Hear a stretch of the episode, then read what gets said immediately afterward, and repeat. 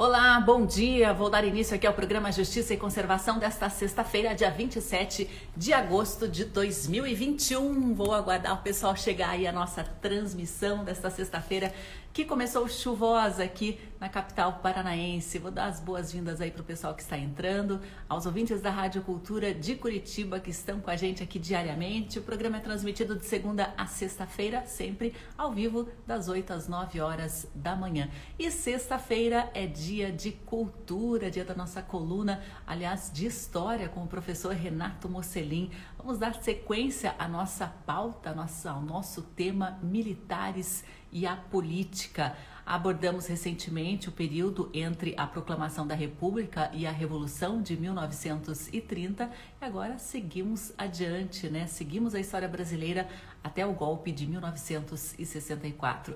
E sexta-feira também é um dia da coluna Segue a Trilha, né? Nossa coluna de turismo. E hoje nós vamos até o Parque Estadual do Marumbi. Você que acompanha as nossas redes deve ter visto, né, a situação precária de prédios históricos ali em Morretes, na nas estações é, ferroviárias Marumbi e Engenheiro Lang. Houve uma denúncia da Federação Paranaense de Montanhismo, a FEPAM, ao Ministério Público pedindo providências sobre a conservação, a preservação é, e a restauração desses prédios históricos. E hoje a gente vai receber o Maurício Save, ele que é biólogo, doutor em conservação na natureza, especialista em áreas protegidas, professor marumbinista, também membro da Cosmo, né, do Cosmo, o Corpo de Socorro em Montanhas. A gente vai falar sobre a importância do Parque Estadual do Marumbi e sobre essa situação também envolvendo o abandono de prédios históricos. Pessoal, sejam muito bem-vindos aqui ao programa Justiça e Conservação. Fiquem muito à vontade para participar com convites comentários, sugestões, perguntas aos nossos entrevistados. Carlos Totuia está estreando com a gente hoje, em breve estará também na nossa programação. Bem-vindo, Carlos. Não vou adiantar aqui o assunto, mas eu tenho certeza que o pessoal que acompanha aqui os assuntos relacionados ao meio ambiente vai gostar muito. Eco Guaricana está acompanhando, Arauca Ambiental, Bruna Bronoski está com a gente também, a Bruna, inclusive, que tem é, participado de muitas produções jornalísticas aqui do Observatório de Justiça e Conservação, nossa nova jornalista aí, agregando forças aqui ao nosso trabalho, à nossa luta, né, de combate à corrupção e pela proteção do nosso patrimônio natural. Bom, eu vou chamar aqui o professor Mocelin para começar a nossa coluna de história. Professor, já está a postos. Vou enviar a solicitação, talvez fale um pouquinho o áudio aqui por alguns segundos, tá, pessoal?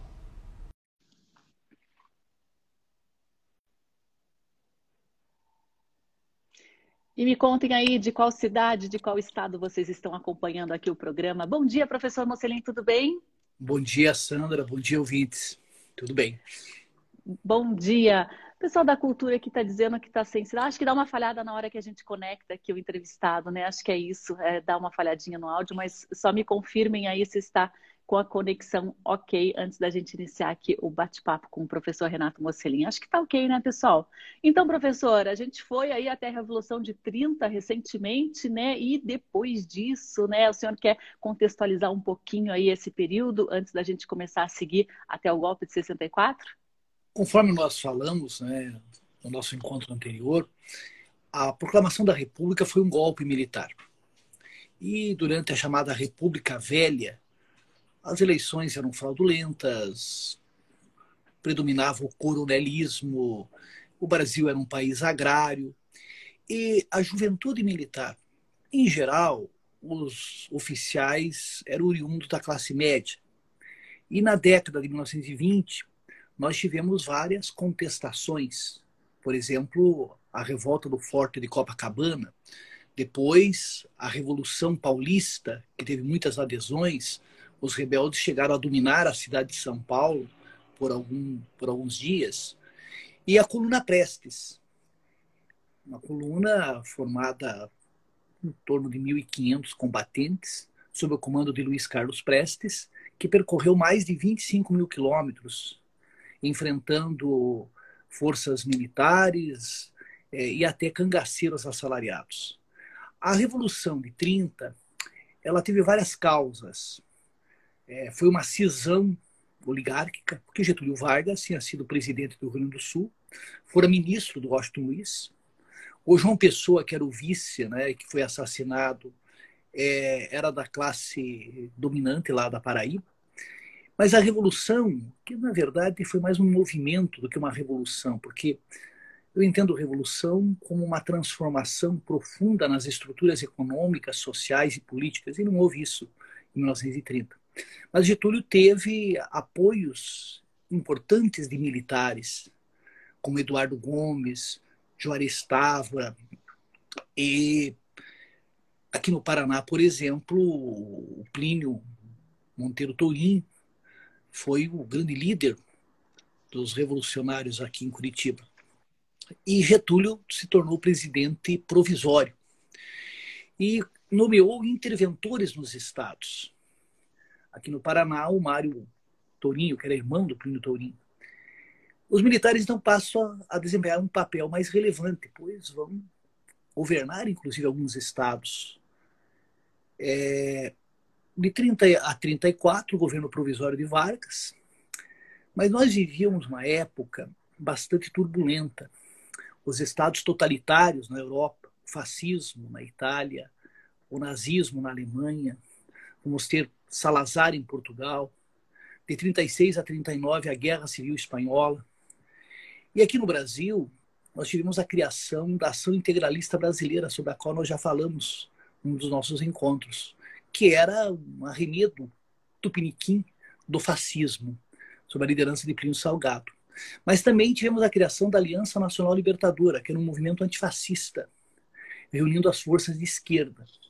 Luiz Carlos Prestes viveu um tempo exilado na Bolívia e acabou aderindo ao marxismo foi para a União Soviética e retorna para o Brasil, acompanhado de uma alemã judia, Olga Benário. Em 35, os comunistas tentaram tomar o poder em Natal, no Rio de Janeiro e em Recife. Foi a tal intentona comunista. Eles fracassam. Getúlio desencadeia uma repressão bastante intensa o escritor Graciliano Ramos, na obra Memórias do Cárcere, relata um pouco de como era essa repressão. Em 37, o Getúlio deu um golpe. Interessante, Sandra, que o fantasma do comunismo foi usado.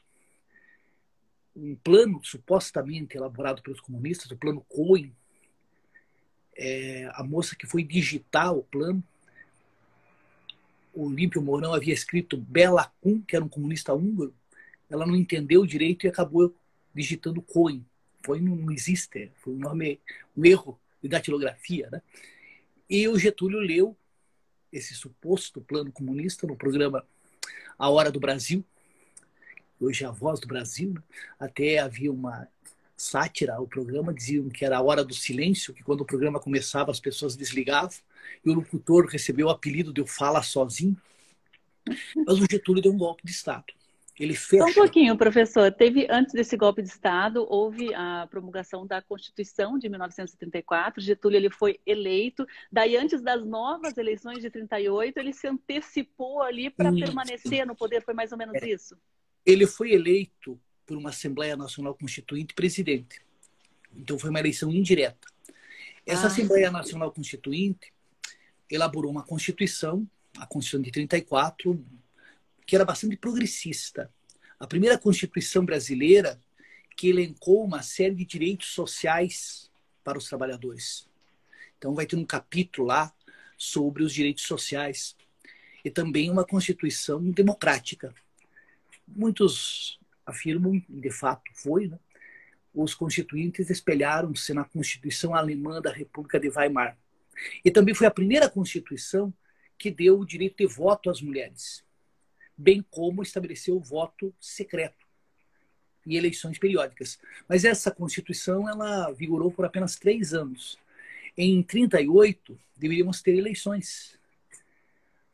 Os candidatos já se movimentavam, o José Américo de Almeida, o Armando Salles de Oliveira, mas como uma marchinha que fez muito sucesso dizia o seguinte: é, o homem quem será? Será seu Dudu? Será seu Vavá? O Dudu era o, José Américo, o Vavá era o, José, o Armando Salles. Mas na hora H, quem vai ficar é seu GG. Quer dizer, já mais ou menos antecipavam que não haveria eleição.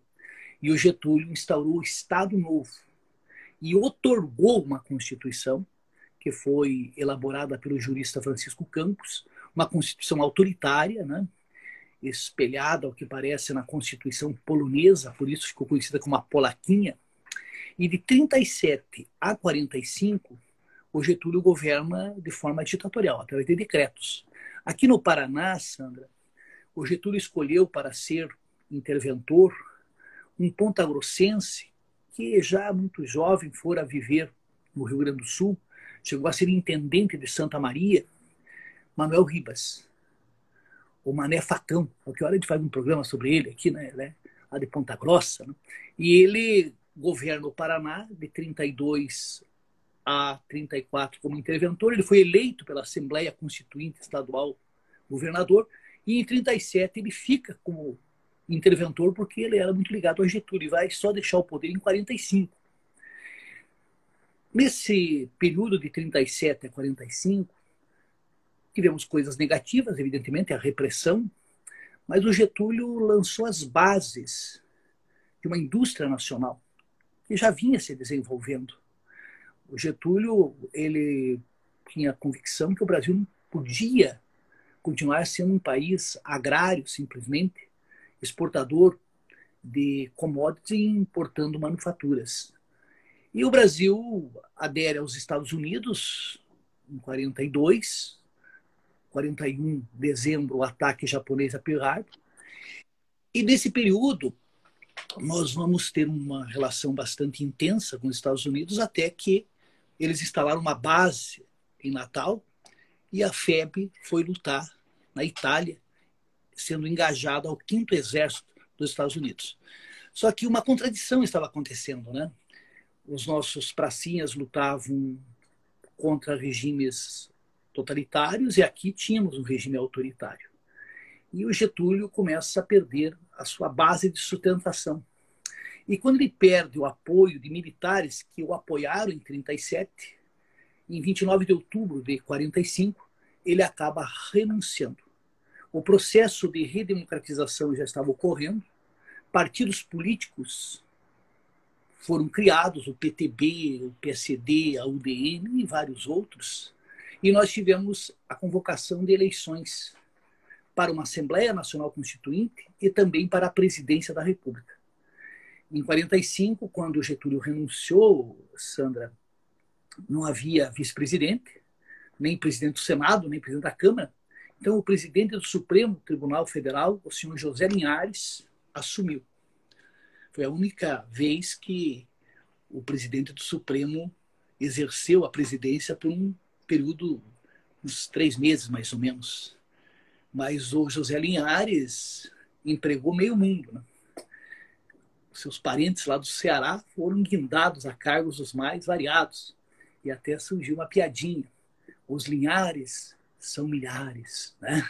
E nós tivemos a eleição de 45, em que concorreu Eurico Gaspar Dutra, do P, PSD-PTB, com apoio velado do Getúlio, o brigadeiro Eduardo Gomes, e o Partido Comunista foi legalizado e lançou o engenheiro Iedo Fius. O Luiz Carlos Prestes foi eleito senador. O Jorge Amado foi eleito deputado federal. E o Eduardo Gomes se deu mal porque ele era um militista, né?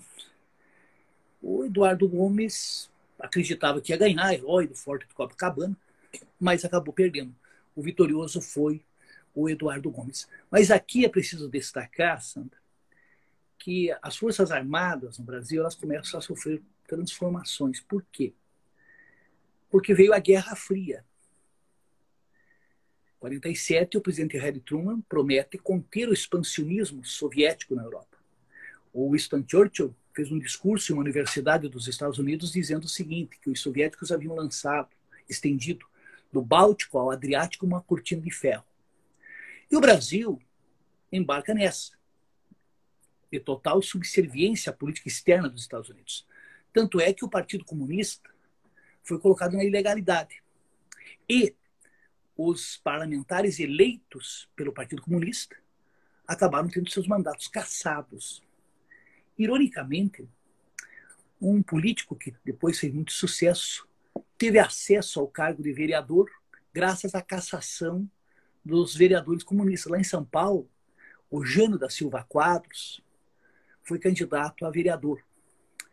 Ele era professor numa escola lá na capital paulista e os alunos é, incentivaram a ser candidato, mas ele não ganhou. Ele ficou como suplente. E ele só assumiu porque os vereadores é, comunistas tiveram seus mandatos cassados. E ele fez uma carreira meteórica, né? É vereador em 47, presidente da República em 60. Mas eu ia dizer o seguinte, que foi criada a Escola Superior de Guerra. Forças Armadas, né, também. Sim, veja, os militares brasileiros, a partir de então, vão ter uma formação em cima da doutrina de segurança nacional, vendo comunistas numa greve de garis. É, isso foi muito ruim, porque politizou as Forças Armadas. O fantasma do comunismo vai estar presente na formação dos oficiais. É claro que existiam militares progressistas e até de esquerda, mas de uma forma geral passou a existir um conservadorismo é, tacanho, muitas vezes, nas Forças Armadas. Em 1950, uma marchinha fez muito sucesso, bota o retrato do velho outra vez, bota no mesmo lugar, o sorriso do velhinho faz a gente trabalhar. GG havia dito, GG é Getúlio, né? ele, eu vou, mas eu volto. E voltou nos braços do povo. Tentaram encontrar uma terceira via, uma quarta via, mas não havia. GG ganhou com facilidade. O Eduardo Gomes deu uma entrevista desastrosa. Ele disse que não precisava dos votos dos marmiteiros, dos trabalhadores. Né? os marmiteiros votaram contra ele. Aliás, o Eduardo Gomes, até uma curiosidade, ele era, um, era solteiro, né? Era uma pessoa bem apessoada, era um sujeito bem apessoado. Né? Havia até um slogan que dizia o seguinte: ele é bonito e solteiro, vote no brigadeiro. Por falar em brigadeiro, umas senhoras lá do Rio, ele, ela vieram uns, uns docinhos para ajudar na campanha do Eduardo Gomes. E esse doce é o brigadeiro. Surgiu dessa, dessa maneira, né? Mas eu dizia que o Getúlio ganha a eleição e vai ter que lidar com esse conservadorismo nas Forças Armadas. Porém, ele era um político astuto, né? ele escolheu pessoas para os comandos militares de sua, de sua confiança. Mas aí a gente pode fazer um programa só sobre o Getúlio. Né? Veio a crise de 54, o Getúlio vai ser atacado, a imprensa conservadora, Estado de São Paulo, Estado de Minas, a nossa Gazeta do Povo aqui, é, os jornalões, de uma forma geral, a revista O Cruzeiro, a revista Manchete, as principais rádios, o político lá, o Corvo, o Carlos Lacerda, na Guarabara. E tudo isso leva o Getúlio ao suicídio. Com o suicídio de Getúlio, assume o Café Filho, João Café Filho, que era um político, eu diria, mais conservador. Né? E ele forma um ministério com pessoas da UDN e tal. E em 55 nós tivemos eleições. Quatro candidatos: Juscelino Kubitschek de Oliveira, Ademar de Barros, o Rouba Mais Faz, lá de São Paulo, o Juarez Távora e o Plínio Salgado, aquele que criara a ação integralista brasileira. E uma curiosidade, nós aqui somos, que somos Curitiba, né? o Plínio Salgado, integralista, fascista, só ganhou em uma capital brasileira. Adivinha, Sandra? Qual foi a capital que o Plínio Salgado venceu? Curitiba? Curitiba. Ganhou também na sua na sua não, você morou lá, você não é de lá. Ponta, Ponta Grossa. Grossa. Ganhou na Lapa. Quer dizer, ele não ganhou no Paraná porque no norte do Paraná o Ademar de Barros tinha força devido a entrada em larga escala de paulistas naquela região. Mas o Juscelino ganhou a eleição. Só que não fez maioria absoluta. Mas a Constituição não dizia que tinha que ter maioria absoluta. Nós vamos ter um movimento em Jacareacanga, no Pará, um movimento de oficiais da aeronáutica, tentando é, promover uma rebelião para impedir a posse de Juscelino. Depois, em 59, uma outra rebelião em Aragarças, em Goiás. Mas o Juscelino assumiu porque em 11 de novembro é, nós tivemos um movimento, o general Henrique Teixeira Lopes depôs o presidente Carlos Luz, porque o Café Filho teve problemas de saúde e assumiu o presidente da Câmara, Carlos Luz, que estava articulando um golpe para impedir a posse de Juscelino. Então vejam que é, os problemas políticos do Brasil são antigos. E a falta de comprometimento com a democracia também. O Juscelino ganhou. Tinha que assumir e pronto. Tem que discutir. Né? E o papel das Forças Armadas não era e não é de se miscuir em questões políticas. Eu vi declarações agora no último 25 de agosto, dia do soldado, ai, o comandante do exército está comprometido com a democracia. Não faz mais do que obrigação. É, não faz mais do que obrigação. Função né, das Forças Armadas. Cumpra o artigo 142 das Forças da, da, da Constituição em fim de conversa. Então, essa politização das Forças Armadas é algo terrível. Por quê? Porque você não pode ter um partido político armado. Você não pode ter uma polícia militar que está armada e que tome posições políticas a favor de A ou de B. Isso só em República Bananeira.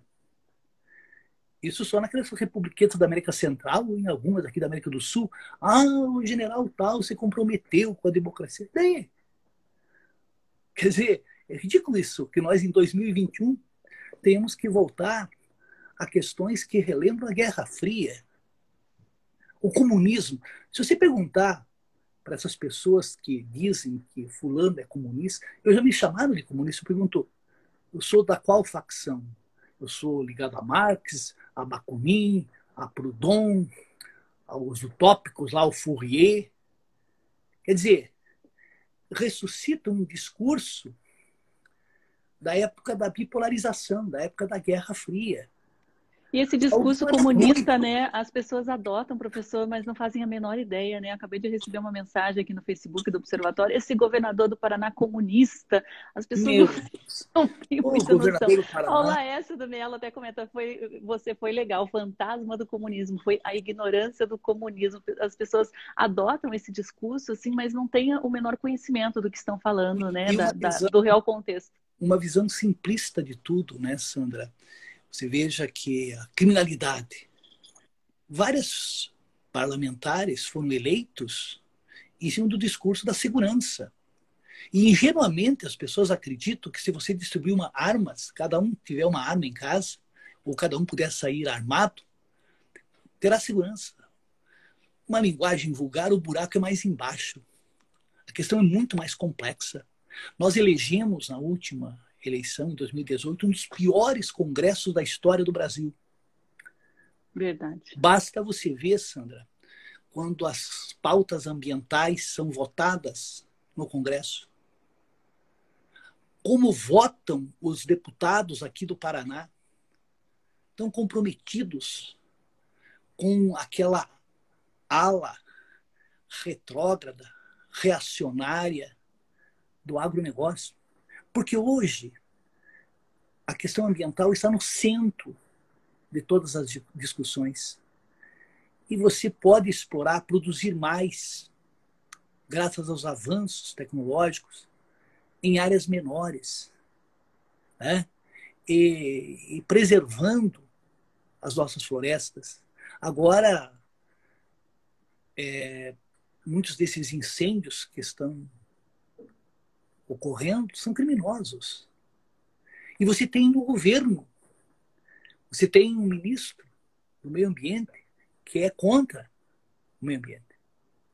É, e os avanços aí, né, no Congresso, eu estava falando, é, agora autorizaram também aquela, aqueles PLs que flexibilizam a proteção das áreas de proteção urbanas também, né? E, em vez de proteger, de, do Estado cumprir seu papel de proteger o patrimônio natural, ele está autorizando mais destruição e o Brasil aí pegando fogo, né, em São Paulo, no Pantanal, na Amazônia. É uma situação é, é terrível, a gente fica de mãos atadas, né? A gente ainda fica na esperança de que nas próximas eleições poderemos mudar os rumos, né? Mas a gente sabe que esses partidos, essas pessoas estão muito fortemente enraizadas, assim como essa é, ignorância a respeito do comunismo, a ignorância da democrática também é muito enraizada aqui. Agora, professor, falando aí, a gente começou falando que a Revolução de 30 não foi bem uma revolução, o Samir está com uma dúvida aí sobre revolução e golpe, se a Revolução de 30 não se configurou realmente, né, numa parte técnica como uma revolução, o golpe de 64 foi um golpe mesmo, tentaram emplacar como uma revolução, o que, que o senhor avalia aí dentro da, da, da sequência política brasileira? Foi um golpe civil-militar, porque os militares tiveram o apoio de parcelas da população civil e tiveram também o apoio de governadores.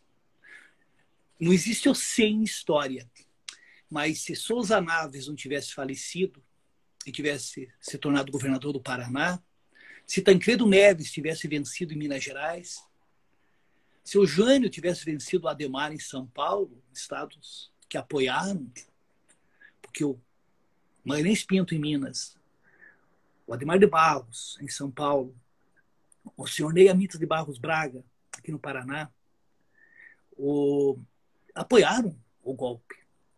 Havia uma constituição.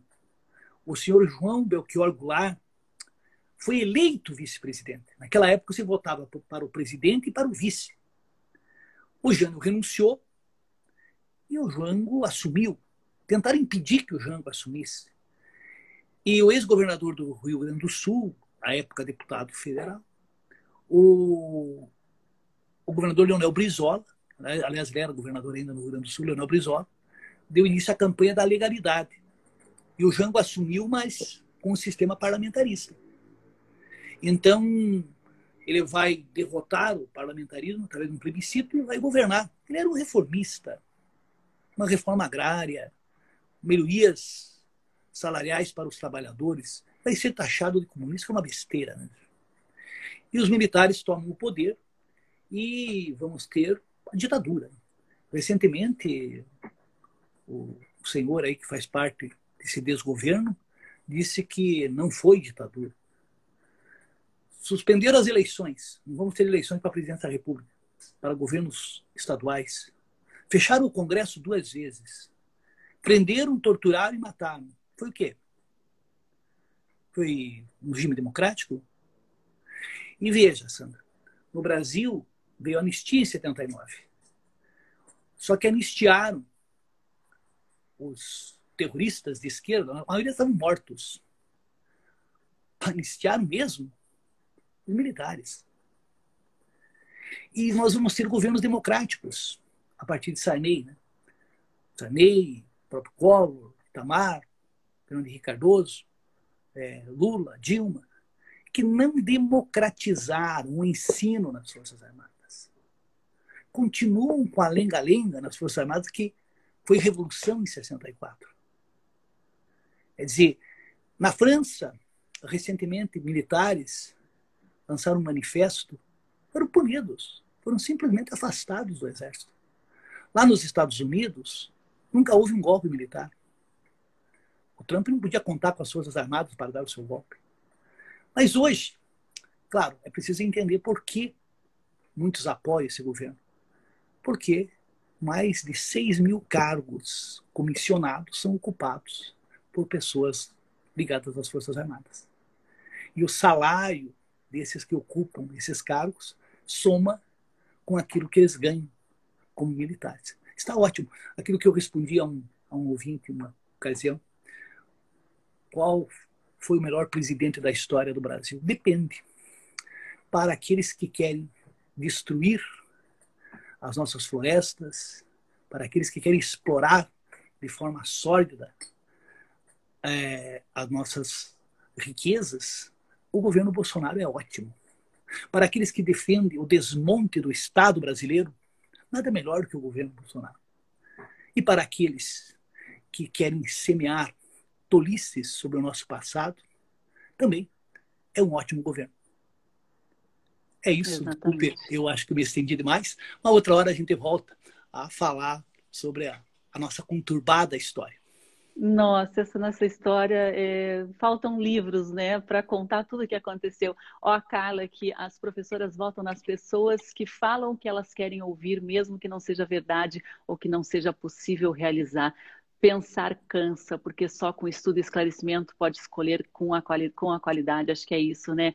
É exatamente, né? Falta educação, falta estudo, falta conhecimento sobre o passado. Cometemos os mesmos erros aí, parece que num looping, né? Que não avança a nossa democracia, nosso Estado democrático de direito. Professor Renato Mocelin, queria agradecer muito a sua participação, o seu compartilhamento de sabedoria e de conhecimento. É sempre tão bom fechar a semana aqui no programa Justiça e Conservação na sua companhia. Muito obrigada.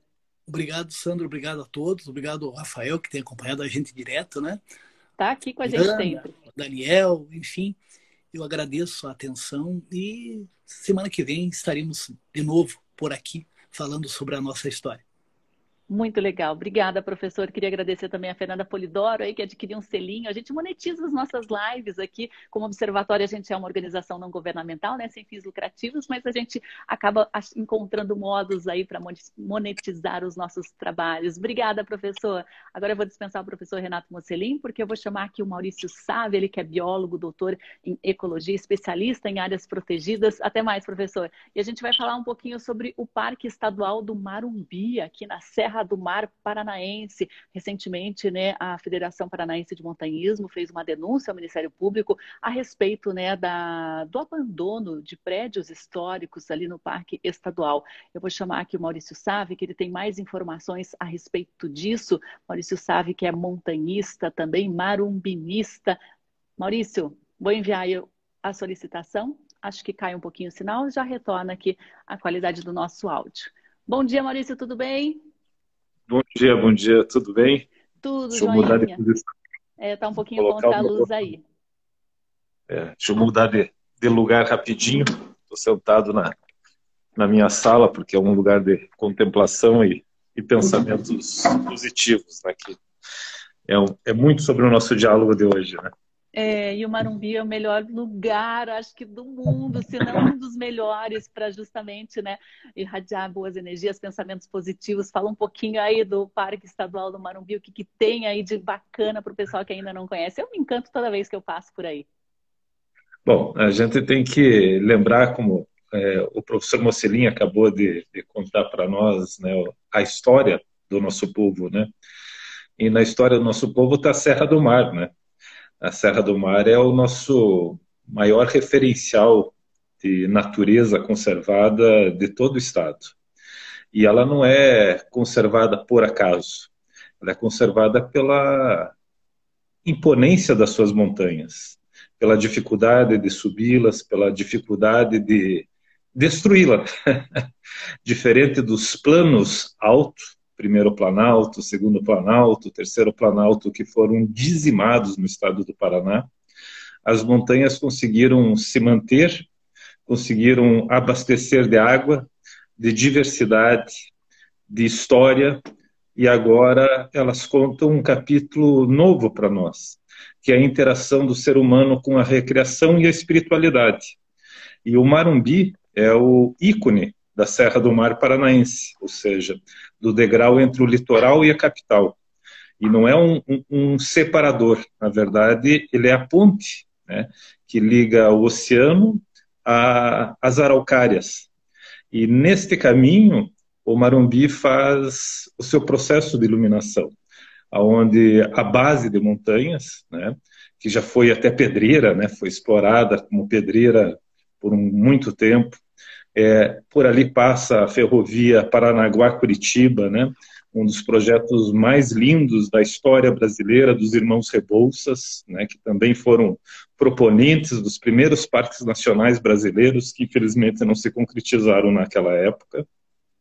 E o Marumbi traz um berço de contracultura. O que é contracultura? Não é ser contra a cultura, mas de uma cultura vamos dizer, é, oxigenada, de uma, de uma cultura divertida, de uma cultura crítica, de uma cultura é, inovadora.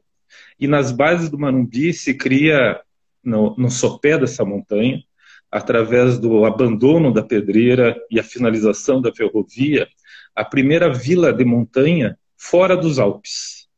Era um, é um hábito né, na, na Europa, junto à Suíça, à França, os países alpinos, a própria Itália também tem bastante disso. É a primeira vila fora de todo o continente europeu com o hábito do montanhismo. E os montanhistas que vinham da Áustria, da Alemanha, do, dessa cultura europeia, se abrigam no sopé do Marumbi e criam as primeiras manifestações culturais do que a gente vai chamar do ambientalismo paranaense.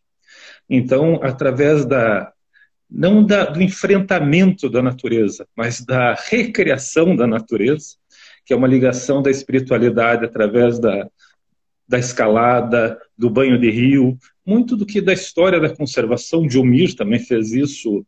É... Aqui nós também tivemos vários é, banhos culturais nessa linhagem. E a gente teve, nesse berçário, que hoje é a Vila Marumbi, a gente teve os irmãos Leminski, a gente teve a Helena Collodi, a gente teve Helmut Wagner, a gente tem ainda o Zig Koch, a gente tem pessoas incríveis, né? poetas, escritores, pintores, a, a, própria banda do Blindagem, né? quantas músicas foram compostas e hoje embalam né, a nossa memória paranaense. E o Marumbi fez esse arcabouço de ligação entre arte, cultura, história e ambientalismo, da onde o Lang, né, o famoso Languinho, é, surge como o inovador de todo o movimento ambientalista paranaense, que surgem as primeiras ONGs, os clubes de montanha e, por consequência, é, os primeiros manifestos de áreas protegidas dos parques paranaenses. Inclusive, o Marumbi foi, em 71, proposto como parque nacional no governo Médici, né, que infelizmente na ditadura, como há pouco relatado, né, não havia muita discussão. E esse ato não se concretizou. Somente mais tarde é criado daí o Parque Estadual do Marumbi, que hoje é um ícone de conservação, né, ele tem uma autoridade simbólica na, na proteção da diversidade biológica da Mata Atlântica e da cultura paranaense. Né? Ele é um farol de iluminação. No entanto, como toda cultura e como toda natureza, quando a bestialidade da ignorância toma o poder, ela sofre as consequências. E não faltam adeptos da bestialidade, né? Que embalados nessa ganância, na ignorância, no desprezo da construção de um presente é, solidificado nas memórias do passado em respeito, né? É, todos nós, né? É, ou deveríamos todos nós lembrar que sempre respeitar os mais velhos, né? Assim era ensinado. E na cultura o mais velho é o aprendizado, é os monumentos, são os baluartes, é a história. E nessa sanga de bestialidade que agora nós vivemos, né, esse, esse efeito de manada em desespero, cada um tomando uma bandeira, um partido, é, usando apenas opinião e não conteúdo filosófico ou educacional, a gente está presenciando a destruição de um patrimônio histórico e colocando literalmente a natureza em risco, é, a história da conservação e a história paranaense brasileira. Ai, é muito triste mesmo, né, essa situação que estamos vivendo.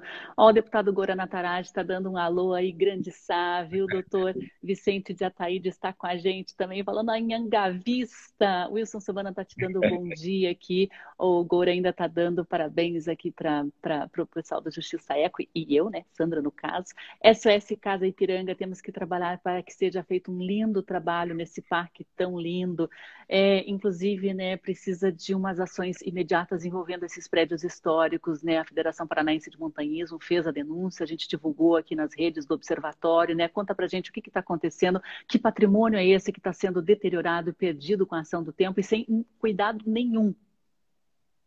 Bom, nós estamos nessa transição histórica numa bandeira de de privatização. Né? Durante a passagem da rede ferroviária federal, né, que conduzia todo o transporte é, férreo né, das mercadorias produzidas no estado, como também o transporte turístico de passageiros, ela foi terceirizada. Durante esse processo de terceirização, é mais ou menos, vamos imaginar, ainda que eu seja vegetariano, vamos imaginar como se fosse um açougue, né? É, o que era osso foi descartado, só ficou com a parte nobre, é o que se diz, né? Nobre do, do boi, se é, se é que existe essa diferenciação. E durante essa privatização, a história, os prédios históricos, como a Casa do Ipiranga, as ferrovias, né, com todos os arcabouços de prédios fantásticos, de uma arquitetura é, desenhada em harmonia com a natureza, contando a história da evolução da ferrovia, ela foi relegada, porque a única coisa que interessava ao processo de privatização era o transporte modal, né? Sair, ou seja, vendeu pedaços do país o mais rápido possível. E as suas bordas, com as suas histórias, foram se deteriorando. Né? A Casa do Ipiranga foi a primeira em 1996. Nós conseguimos a muito custo manter a, a estação de Engenheiro Lang é, e a estação do Marumbi conservadas, a muito custo, porque elas estão presentes dentro de uma unidade de conservação denominada Parque Estadual Marumbi. No entanto, essa, essa loucura de privatização, de passar para um, passa para outro, nós temos a concessão do prédio histórico do Marumbi para hoje a Rumo, que era antiga LL, né, se é que existe alguma coisa antiga, porque muda a fachada, mas os procedimentos são muito parecidos. E o prédio da Engenheiro Lang para a Serra Verde Express, que, é, é, ironicamente, é, sobrevive do turismo, né, da exploração da história e da conservação, que nada fizeram, apenas usufruem disso, levam passar. E a gente está assistindo no prédio do Marumbi, que é de 1941, virado à frente das montanhas, que era um pedido dos montanhistas para a contemplação desse ícone rochoso da Serra do Mar. É, eles colocam os funcionários da Rumo, né, o antiga LL ali dentro, aonde em condições é, no mínimo insalubres ou suspeitas do esgotamento, ou seja, o tratamento de esgoto de fluentes, uma gestão de resíduos extremamente precária, né? Alimentos industrializados, restos de alimentos, copos plásticos que se misturam a animais silvestres, coatis, serpentes, pássaros, que morrem em demasia por essa contaminação indireta, e o prédio que já foi até a escola do Mambi, literalmente funcionava uma escolinha no prédio da estação. Ele está sendo mantido o teto através de estacas de madeira. É a deterioração da parte hidráulica, da deterioração da pintura, da parte elétrica, da, do arcabouço arquitetônico relegado como se fosse nada. Ou seja, o, a estação do Marumbi hoje ela não está caindo, ela só não caiu porque ela foi muito bem feita. Porque aqueles que exploram nada fazem. E a Serra Verde, dentro da Engerolang, ainda é mais vergonhosa, porque passa cotidianamente o trem, lotado de turistas, são milhares de pessoas, é, no discurso de alavancar a, a, economia, de alavancar as cidades do litoral, é, passa impune sobre o prédio da sua responsabilidade, que é Engenheiro Lang, aonde já parte considerada de uns vitrais mais magníficos feitos na nossa Serra do Mar, que é uma arte. O prédio está sem telhado, sem nenhuma condição de uso, com uma pretensa proposta de um museu. E ambos, tanto a Rumo como Serra Verde, se ancoram no IFAM, como se o IFAM fosse um, um órgão proibidor deles praticarem as mínimas, mínimas obrigações, que é conservar telhado, que é conservar fachada. Ninguém está pedindo para mudar. Nós estamos pedindo para manter, o que é totalmente diferente. Então, é um discurso hipócrita, é um discurso é, manipulativo da opinião pública, é um discurso é, simplesmente agressivo a qualquer conteúdo de inteligência da história paranaense.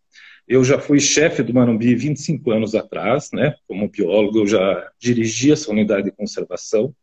Durante a minha gestão mesmo, nós fizemos pelo menos duas intervenções de conservação histórica do prédio, sem necessidade nenhuma de autorização desse ou aquele, porque bom senso, a gente não precisa perguntar para a mãe ou para o pai se é errado ou certo. Nós sabemos o que é certo. O que é errado é utilizar outros órgãos para justificar a hipocrisia de ganhar dinheiro explorando a natureza sem nada fazer ou contribuir para que esse Estado, a natureza e o patrimônio histórico sigam em frente, independentes desses urubus. É terrível essa situação, né? Um empurra para o outro, né? A Eliane até comenta que faz horas que o abandono é visível, faz anos, né? Décadas. Josimar Cieto, sabe? Grande mestre, Azulene Vitoriano, Dói no Coração, que fazem com o Brasil. Temos mais comentários aqui. A Dani Aventrilheira dá parabéns à FEPAM pela denúncia, né? E, e, inclusive, temos aqui também a, uma participação da Carol que comenta que o passeio é caríssimo e chegando lá dá vontade de chorar. Seria tão melhor né, se esse patrimônio tivesse conservado, né, porque é, é um patrimônio arquitetônico, histórico, artístico, cultural que está se perdendo e está numa situação já de quase não retorno pelas imagens que a própria FEPAM fez. Né, a situação dos prédios, das estruturas é bastante crítica, né, sabe? Há tempo, a partir de agora, de, de salvar esse patrimônio patrimônio? Olha, é, não é nem questão de nós discutirmos o tempo, nós temos que discutir a obrigação legal. Aquele que não cumpre o seu dever deve ser julgado pela justiça de forma democrática. Ninguém está acima do Estado de Direito e ninguém está acima de ter qualquer privilégio.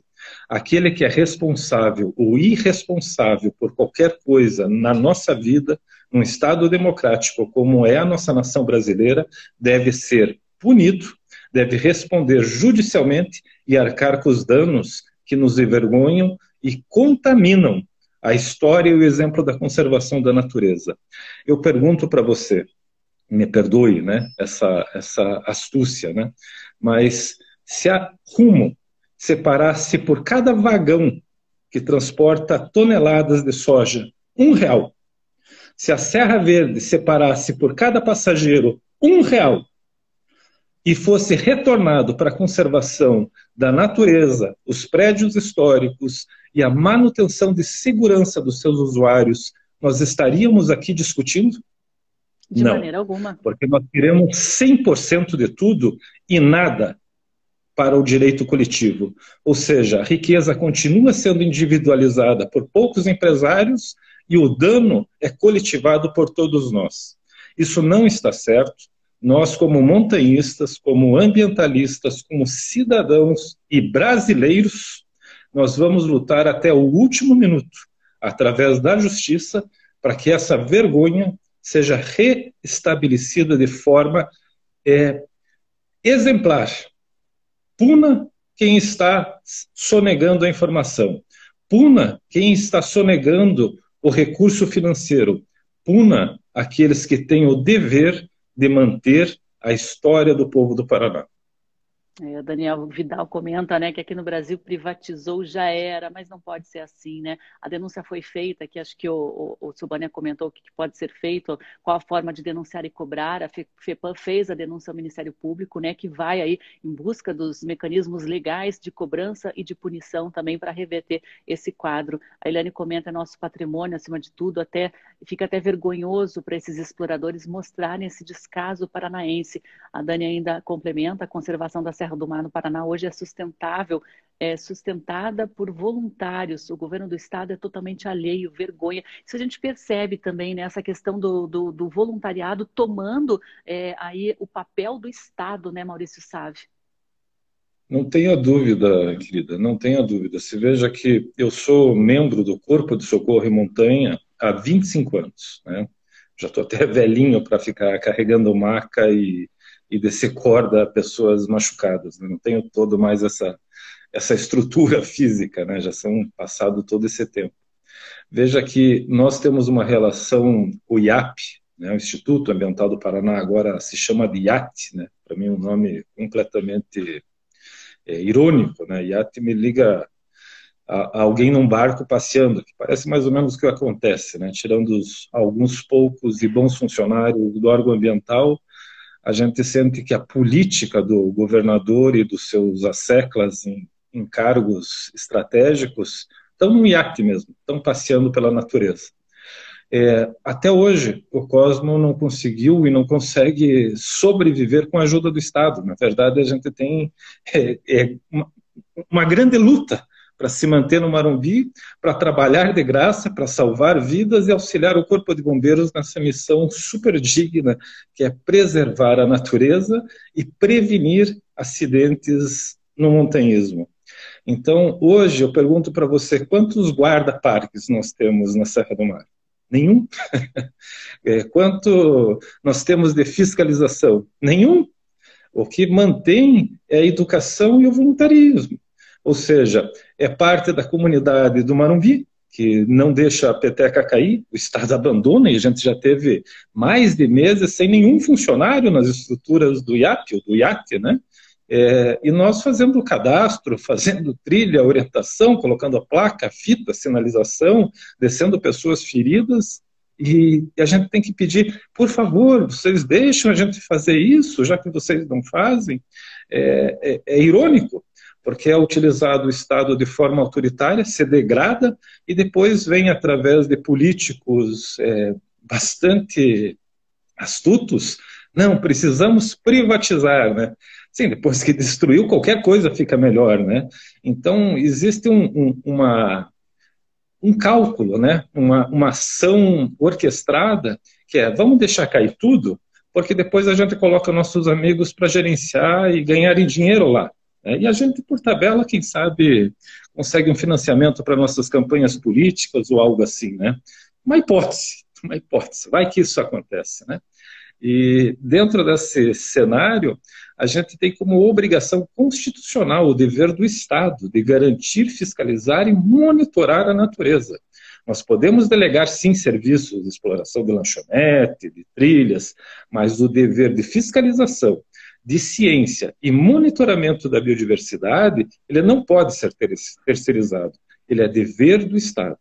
A exploração de serviços é uma coisa. Agora, a função de conservar, manejar e gerenciar, não. É para isso que nós pagamos os salários dos políticos. É por isso que é debitado todo mês da minha conta 30% de tudo que eu faço, de todos os brasileiros, para subsidiar a falência e a vergonha da miséria que é hoje este governo do estado do Paraná. É uma vergonha o que a gente está passando. São poucos funcionários que lutam ao nosso lado, muito bons, por sinal, mas dentro dos altos escalões, olha, é, do governo federal e do governo estadual, eu já atuei em todas as instâncias, né, todas as instâncias, federais e internacional já trabalhei. É, eu nunca vi nada parecido. Né? E ainda tem essa, esse bando de, de enlouquecidos dizendo: não, é isso aí, taca fogo na Amazônia, coloca o Pantanal, é, deixa acampar, deixa subir, explota tudo errado. Ou seja, é, a insanidade não pode ganhar do critério de princípios. Respeitar a vida é um dever de todos. Exatamente, né? Angela Cux, aqui, da Rede Pro, você comenta, né? Obrigada por isso, sabe? Sua fala me representa. Grande Save, diz a Dânia Ventrileira. Muito bom te ouvir. Obrigada pela partilha, amigo. A Angela ainda complementa, né? Esse estado do Paraná é uma vergonha, é quase uma ironia que sejamos nós a termos o maior remanescente de mata atlântica, né? A Dani ainda comenta, né? O Estado se esconde atrás da própria burocracia, assim como a RUM e a Serra Verde se escondem atrás da burocracia do IFAM. É, mas é, existe essa estratégia do governo e, ao mesmo tempo, existe uma estratégia de um marketing verde, né? O governo do estado está aí fazendo uma campanha política antecipada, já divulgando ações ambientais, né? Como se fossem grandes coisas, as pequenas ações que são, têm sido feitas, quando o que realmente importa tem sido negligenciado, né? Inclusive de uma forma criminosa, né, Sávio? Bom, é, é, o estado do Paraná ele é altamente criminoso. Nós estamos numa seca hídrica é, de uma vergonha é, inexplicável. Não que a gente não possa passar por uma seca, mas a seca de obras, a seca da prevenção, a seca do plantio de árvores, a seca da conservação dos parques, a seca do respeito aos paranaenses, mostra que a empresa que recebeu a maior multa ambiental da história do Paraná por contaminação do rio, do rio Iguaçu continua sendo a mesma coisa que sempre foi. Ela trata do esgoto só na arrecadação, mas não no tratamento, na limpeza do serviço que ela cobra. Então, nós hoje não temos água, não temos esgotamento, e a Sanepar continua fazendo o que sempre fez, mentindo. Então, nós temos no governo do estado do Paraná também esta realidade nas áreas protegidas. Nós não temos guarda-parques, nós não temos incremento de fiscalização. Há pouquíssimo tempo, através de imploração, conseguimos estabelecer o convênio entre o Instituto de Execução, o IAT, com a polícia para fiscalizar, porque a polícia nem poderia fazer isso, porque não havia amparo legal ou seja, é, nós estamos num país onde o presidente da República fala que combustível a sete reais não está caro. E tem pessoas que dizem, é, não está. Ou seja, não dá para discutir com louco. Né? Se, se, é matemática, é objetivo, não é uma questão ideológica, não é uma questão política, é uma questão de realidade. E a realidade, não adianta a gente falar que está bom, a gente tem que mostrar que está bom. O Paraná tem 1% de floresta de araucárias. Tem a Serra do Mar porque só é mantida porque são montanhas. O restante, o nosso Oceano Atlântico, é uma vergonha todo ano com contaminação de esgoto. O nosso sistema de resíduos de gerenciamento só funciona a coleta, porque não tem tratamento e reciclagem. O nosso tratamento de esgoto da Sanepar é uma vergonha, porque a maior multa da história do Paraná é da empresa que deve fornecer água e tratamento de resíduos. E isso até agora ainda não foi pago. E isso é o governo do Paraná. Situação, né? Faltam até palavras para a gente definir esse momento político que estamos vivendo aqui no nosso estado. Bom, nove horas, temos que encerrar aqui a nossa programação. Maurício sabe, queria agradecer muito aí a, a, a, a sua divisão de, de, conteúdo, né? Você mostrar, assim, abrir os nossos olhos para o que está acontecendo aqui no nosso estado e que envolve também o patrimônio do Parque Estadual do Marumbi. Muito obrigada. A gente mantém o contato, conte aqui com o Observatório para o que você precisar aí na região da Serra do Mar. Eu que agradeço a oportunidade, é, me perdoe o excesso de eloquência, mas as montanhas são nossas. E respeitar a vida é respeitar o futuro da humanidade. Enquanto tiver sangue e clorofila nas veias, nós vamos lutar. Exatamente, vamos lutar. A gente não tem aí, né, é, nem como desistir neste momento. O pessoal aí está agradecendo pelos alertas, a Eliane, né, Daniel também, grande save, ótimo sempre. Liz Mari Pacheco, parabéns, perfeito, Maurício. Eu que agradeço também o pessoal que está participando aí, né, Amanda Celivon, parabéns pelas verdades benditas, né, Carol Giongo, ainda bem que temos você, sabe? Estamos juntos, sim, estamos juntos, juntos somos mais fortes. E a gente volta a partir das, de segunda-feira às 8 horas, ao vivo. A gente vai falar sobre oceanos, sobre manguezais. A gente vai receber a mangueóloga Bruna Martins, que fez um estudo muito interessante nos manguezais amazônicos. Ela vai falar um pouquinho aí sobre como a gente pode se conectar e também proteger o oceano. Segunda-feira às 8, então, eu espero vocês ao vivo aqui no programa Justiça e Conservação. Tchau, tchau a todos. Tchau, tchau, Maurício. Até breve. Até logo.